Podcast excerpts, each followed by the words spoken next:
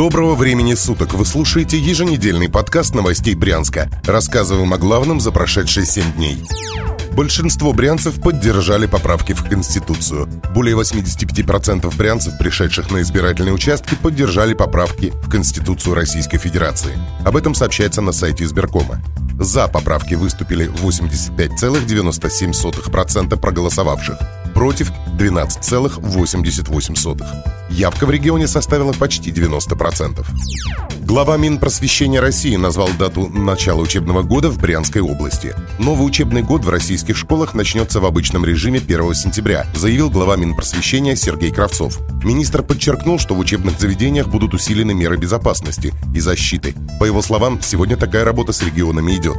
Дети пойдут в школу. Мы к этому готовимся. Готовятся и сами дети. Они соскучились по школе. Готовятся учителя, они тоже хотят увидеть своих учеников, сказал Кравцов в интервью телеканалу «Россия-24». В середине июня глава Роспотребнадзора Анна Попова заявляла, что российские школьники, скорее всего, смогут вернуться за парты 1 сентября. Учебные заведения России полностью перешли на дистанционное обучение в связи с распространением коронавируса.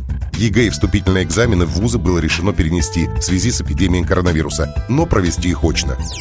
Богомаз предоставил в избирком документы для участия в выборах. На неделе глава Брянской области подал необходимые документы в обл. избирком. Выдвинут он был, напомним, партией «Единая Россия». Ранее документы в избирательную комиссию уже подали другие кандидаты на пост главы региона. Дмитрий Корнилов от гражданской платформы и Андрей Архицкий от КПРФ. После Богомаза бумаги принесли Сергей Чернышенко и Сергей Курденко. Выборы пройдут, напомним, 13 сентября.